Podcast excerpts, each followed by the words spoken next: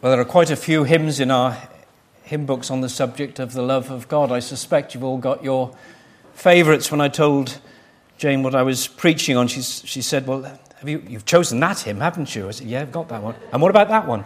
No, no, I haven't got that one. And what about? No, no, I haven't got. well, we'd have had about eight or ten if we'd uh, had all of our favourites, and maybe more if we'd got hunting through the, uh, the hymn book. Um, but that's the. Um, the subject. I'm asking a question, really. How has God loved us? And it's a question you'll recognize uh, from the first chapter of Malachi that we looked at in uh, the midweek meeting um, a short while ago. And it kind of prompted me to think along these lines right at the beginning of the uh, chapter. We read this I have loved you, says the Lord, but you say, How have you loved us? So here's a people who have lost sight of the fact that God loves them. And it, uh, it kind of made me think that that is a, it's a real possibility. We can't say of, of ourselves, can we, that you know, I, I, can, I can never get to that position of doubting God's love for me, because most surely I, I, I can be in that situation. And I need to garrison my heart and prepare myself and, and be established in these truths that we find in Scripture concerning God's love for us. When we, when we doubt it, we're in a bad place, aren't we? We're starting to question God's love. We lack assurance. Our faith is weak. Our hearts are cold. And, and we can even get to the situation like those addressed by Malachi of, of, of this kind of rebellious questioning of, of, of, of God. How have you loved us, they say uh, to the Lord, which is a, a, a terrible place to be. Well, a good place to, uh, to start if you're opening up a, uh, the subject of the love of God are the passages that I, I, I read. And uh, perhaps if you, you have your Bible open, I hope you do, just turn to Ephesians 3 and the passage that we read there. And it's, it's the passage that speaks of the length and the breadth and the height and the depth of the love of, of Christ, a, a theme that's repeated often uh, in the hymns in our hymn book, and you can understand why. And I won't read the passage again, I'll take that as, as, as, as read, but uh, I think there is just certain keynotes that I want to kind of sound before opening things up in a little bit more detail. What do we learn from that passage? What are the big picture lessons? Well, we learn that Christ's love for us is very great. Uh, it's you know the the width, the length, the height, and the depth. It's another way of saying that God's love for us is immeasurable. Um, one of the hymns uses the word it's vast, unmeasured, boundless free.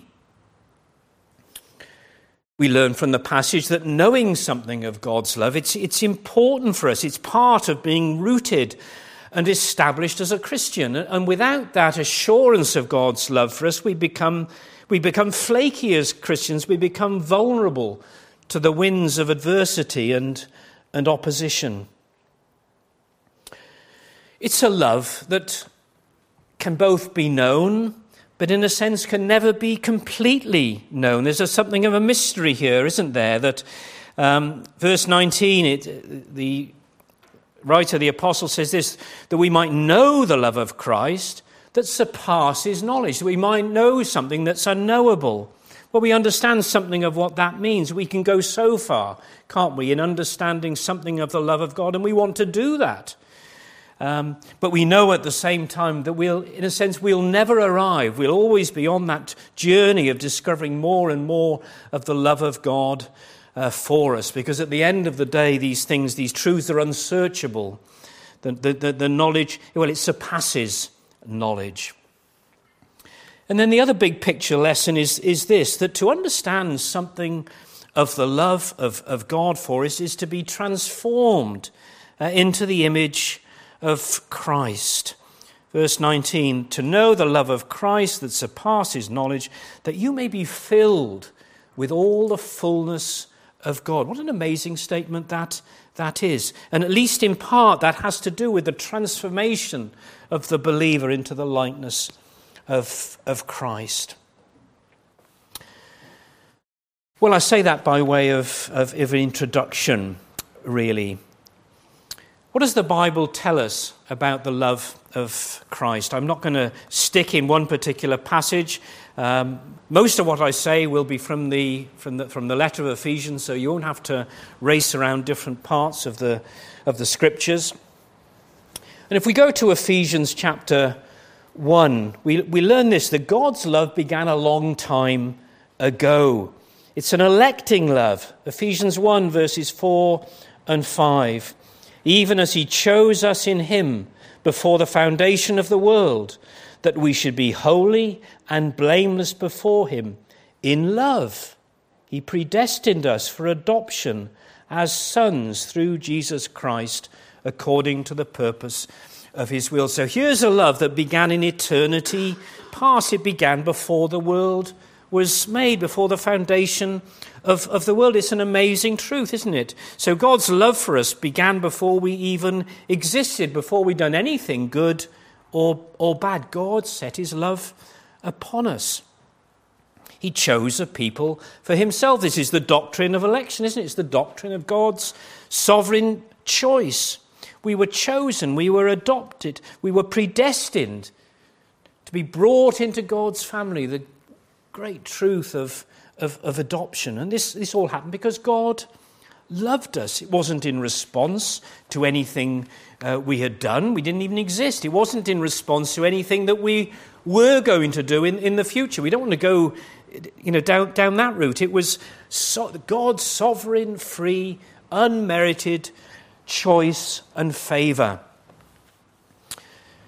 You may remember the verses in Deuteronomy 7 and what uh, Moses there says of Israel is certainly true of us. Speaking of God's favor to his people, it wasn't because you were more in number than any other people that the Lord set his love on you and chose you, for you were the fewest of all peoples. But it is because the Lord loves you and is keeping the oath that he swore to your fathers, that the Lord has brought you out with a mighty hand and redeemed you from the house of slavery, from the hand of Pharaoh, king of Egypt. So, why does God love these people? Well, he loves them because he loves them. He, he, he chose to do so. And the same is true of ourselves. There was nothing good in, in, in Israel as, as such, and there was nothing good in us. It's, it's God's pure grace and mercy shown to us. That's good news for us, isn't it? It would be bad news if God's favor was based on our righteousness, our good deeds, our, our, how, how, how good we are as, as, as, individuals, because we're not good. We fall so far short of God's standard. If, if God's favor was based on anything we would do, well, we would never be recipients of God's favor. So, God's love began a long time ago. God's love is a redeeming and it's a forgiving love. Back in Ephesians 1, verse 7, in him we have redemption through his blood, the forgiveness of our trespasses, according to the riches of his grace. Now, redemption in the Bible has the idea of, of, of deliverance, of, of setting free by the payment of a price, a kind of a ransom, and, and, and the blood of Christ was, was the ransom price. He was a substitute for us, He took our place. Uh, his sacrifice was an atoning sacrifice. It was done on our behalf. He takes the curse for me. So when we're converted, we, what, what happens? Well, we're delivered from the slavery of sin and the consequences of that slavery, the consequences being death and judgment. And we can say, well, once we were slaves, now we're sons of the living God. And why is that the case? Well, verse 8, because of the riches of his grace, which he lavished upon us in all wisdom and insight. So God's love is a redeeming and a forgiving love. Do we deserve grace? No. Um, if we did, it wouldn't be grace, would it? Do we deserve mercy? No. Again, uh, if we did, it wouldn't be mercy. Then God's love is love for the unlovely. We're moving into Ephesians 2 now, aren't we? And there's a picture of the unlovely at the beginning of, of the chapter. And you were, dead in the trespasses and sins in which you once walked, following the course of this world, following the prince of the power of the air, the spirit that is now at work in the sons of disobedience, among whom we all once lived in the passions of our flesh, carrying out the desires of our body and mind. We were by nature children of, of wrath. Many of us know that chapter well. It tells us that we were dead. We were spiritually dead, not ill, we were dead. We gratified our sinful cravings. We were objects of wrath, just like everyone else. That's the human condition in God's eyes, no exceptions. But uh, God has a love for the unlovely, so we get to to verse 4 But God, being rich in mercy, because of the great love with which He loved us, even when we were dead in our trespasses and, and sins. You know, God, God looks down on the unlovely, and we're all in that category. We, we, we are all unlovely in God's sight. Uh, and in His great love, He drags us out of that and He, he saves us. And when he does that, it's not because some of us are, uh, are more worthy than uh, others, or some of us are not so bad as, as, as others. We were all dead in our trespasses and sins. God's intervention is down to his great love. So God's love is for the unlovely. God's love stoops down and it lifts up. Verse 5 Even when we were dead in our trespasses, He made us alive together with Christ. By grace you have been saved, and raised us up with Him, and seated us with Him in the heavenly places in Christ Jesus. The passage in Ephesians 3 speaks about the depth of God's love, and uh, it's reflected, isn't it, in these truths. God's, God stoops down. It shows the depths of his love for us. But not only does he stoop down, but he then lifts, he, he lifts us up and he, he, he puts us in a great uh, position. He raises us up with him and seats us with him in the heavenly places in Christ Jesus. We can't begin to comprehend the magnitude of what uh, God has done for us. These truths are amazing, are they not? God takes a rebel like you and like me and brings that rebel into the presence of the living God. So God's love stoops down and lifts up. God's love is a wide love. When we get to verse 11 through to verse 13, Paul is starting to speak of the fact that God's love isn't only for the, for the, for the Gentiles, isn't only for the Jews, rather, it's for the, for the Gentiles, for every nation. Verse 13, but now in Christ Jesus, you who were once far off, Gentiles, have been brought near by the blood of Christ. So it's not a selective love in the sense that that love is restricted to a nation. It's a wide love. The Gentiles are included. And as we work our way through the scriptures, we see this repeated time and again. It's a gospel for Jew and Gentile, for men and for women, for black and for white, for clever and not so clever, for rich and poor. And so you could go on. And uh, you've only got to look at the uh, the makeup of people in a typical church and, and, and see what a, what a variety of, pe- of people it is that God saves. It's a wide love. And it's because of that wide love that we're sat here this evening. The next thing I would like us to note is this that God doesn't just kind of do love. It's not just an activity of his or, or part of his character. He is love. That's what we read in the verses in 1 John. God is love. It's tough to get our heads around this. He's not just don't think of God as, you know, sometimes God is, if you like, loving. If he's, he, he's, he's in loving mode.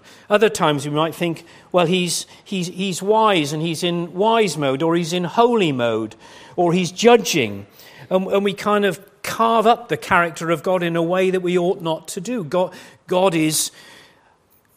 God is wise, God is light, God is love. So, love um, permeates absolutely everything that he, he does. He doesn't turn on this characteristic and turn it off again like we might with a tap. God's love is displayed in creation, it's displayed in redemption. His love is displayed in the trials and the difficulties that perhaps he brings into our lives. It's displayed in everything that uh, he does. So if we ever get to kind of thinking, that God is not dealing with me or does not view me with love in his heart. We, we, we're wrong. We're starting, to, we, we're starting to kind of divide up God. But we can do that, can't we? Fallible human beings that we, uh, that we are. So if we belong to God, then God will always act towards us in love. He can do no other because that's his very nature. And then God's love is a giving love, a sacrificial love. Comes out in the hymns that we uh, sing and, and, and have sung. Comes out in many passages of Scripture. I'm just going to read a few passages. You needn't turn to them, they'll be familiar. Um, but as I read them, just, uh, just perhaps latch on to the uh, this, this theme that runs through all of them that, that God's love, it's a giving love, it's a sacrificial love, it's bound up in the work and the coming of the Lord Jesus Christ. Ephesians 5 27, Christ loved the church and gave himself up for her. 1 John 4, Beloved, let us love one another, for love is from God, and whoever loves has been born of God and knows God. Anyone who does not love does not know God, because God is love. In this, the love of God was made manifest among us, that God sent his only Son into the world. 1 John 3, verse 16 By this we know love, that he laid down his life for us, and we ought to lay down our lives for the brothers. Romans 5 8. But God shows his love for us in that while we were still sinners, Christ died for us.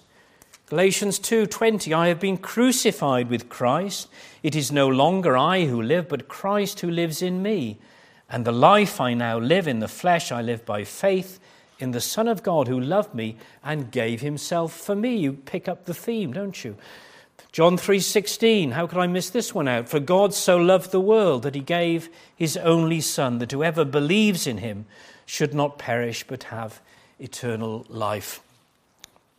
It's enough examples, but they're, they're well known ones. What do the verses tell us? Well, they tell us that the love of God is supremely displayed in the cross.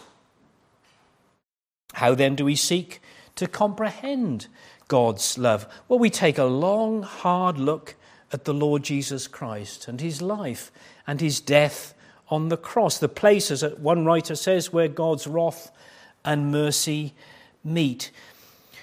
We think about it, we consider it, we meditate upon it, we chew it over. We ask God to make it real to us. We want to know the unknowable, at least in part. We want to go as far as we can in understanding something of God's love. It's not a bad idea. Take a hymn book home with you and read it and, and, and look at how the godly hymn writers express this longing. Um, it's quite a consistent theme. I'll just read a, just a few sentences. Uh, when I survey the wondrous cross on which the Prince of Glory died. My richest gain I count but loss and pour contempt on all my pride. Here's the hymn writer. You know, when I survey, when I think about, when I meditate on the wondrous cross. Number 205.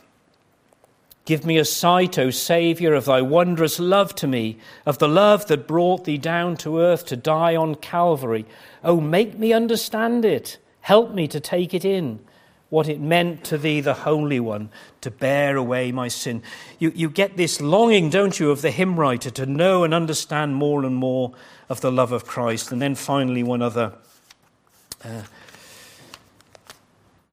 one other sentence. It passes knowledge, that dear love of thine, my Saviour Jesus, yet this soul of mine would of thy love in all its breadth and length, its height and depth, its everlasting strength, no more and more.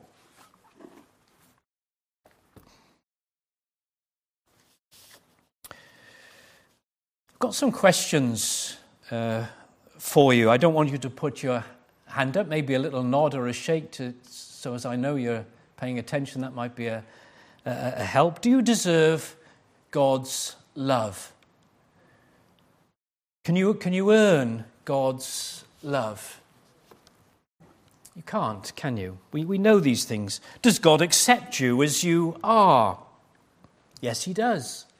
Are you justified freely by His grace? Yes, you are. You, you, you know these things. Uh, but, but do you really believe in practice what you've just uh, uh, assented to? I ask myself the same question. How do you respond when something bad happens in, in your life? You have a problem. It could be a health problem, a financial problem, a relationship problem, a work problem. It could be a myriad um, item, couldn't it? Um, and what you do? Well, you, you know as a believer, well, you, you, will, you will pray about these things, won't you? You will pray and you, you will ask God to, to help, and rightly so. But, but when you pray, what's kind of going through your mind, possibly? Do you sometimes pray and, and then you're thinking to yourself, well, I'm praying, but God's not going to pay any attention to me because my, my, my, Christian life this past week or month or, or year, it's been, it's been pretty patchy. I've not had a good week. My Bible reading and prayer, they've been a bit intermittent. I've missed opportunities to help people out when I should have taken them. Maybe I missed an opportunity to say a word for, for Christ. And you go back th- through your, your, your week or, or the last month or your year, the, the last year or so, and you think, quite frankly, I'm a bit of a disappointment to, to God. And it, and, it, and it affects your, your thinking as you, as, as, as you pray, and your thinking becomes, well, God, want to answer this prayer because I'm not the person that I ought uh, to be. That God, God, God, doesn't love me that much this week because I've been so poor. Um, we can get into that sort of frame of, of mind, but, but God's love for us is not based on performance, is it? It's based on our position in Christ. So even when we've had a bad week, we're no less loved by God than when we've had a good week. And, and, yet it's so easy for us to get into this sort of legalistic frame of mind, and we ought not to do that, and it's not helpful for us because then we, we, we move into a kind of performance related religion. And what we're about is a grace related religion. And God's love for us does not depend upon our performance last week or earlier on today, and so on and so forth. It depends on whether we've trusted in the Lord Jesus Christ. So God's love is it's unconditional, it's undeserved, it's unchanging. And we're to hang on to those truths and not drift, not be tempted to drift into this performance mentality. Well, briefly, how do we apply these things? Um, God's love clearly demands a response from us, does it not? And in essence, the, the, the responses we've read the scriptures that if, if God loves us, we ought to love one another. So that's one obvious uh, response that God's love should be reflected in our attitude one with the other. And love is patient, it's kind, it doesn't envy, it doesn't boast, it's not proud. And these things should mark out our dealings with one another. And just in the same way that God's love for us is a, is a, is a giving love, uh, our love for one another should be a giving love, a caring love. We should be prepared to put our hands in our pockets uh, to help other believers, just as we would to help our own physical families. And if God has loved us as he, as he has done, then we should love him and, and serve him. Romans 12, verse 1, we mentioned it many times. I appeal to you, therefore, brothers, by the mercies of God, in light of the love of God for you, to present your bodies as a living sacrifice, holy and acceptable to God, which is your spiritual worship. So these are the natural responses of, of a heart that's come to know something of the love of Christ. I think it's Tim Keller who, who said, Christian, you are more loved than you can possibly imagine. What a thought that is. You are more loved than you can possibly imagine. Glory in it and respond to it. We'll be singing in just a, a moment. Love so amazing, so divine, demands my soul, my life, my all. You'll have sung it many times. When you come to that line, do you, do you mean what you say? Love so amazing, so divine, demands my soul, my life, my all. Is there a bit of you saying, well, it, that love shall have my soul, my life, my all?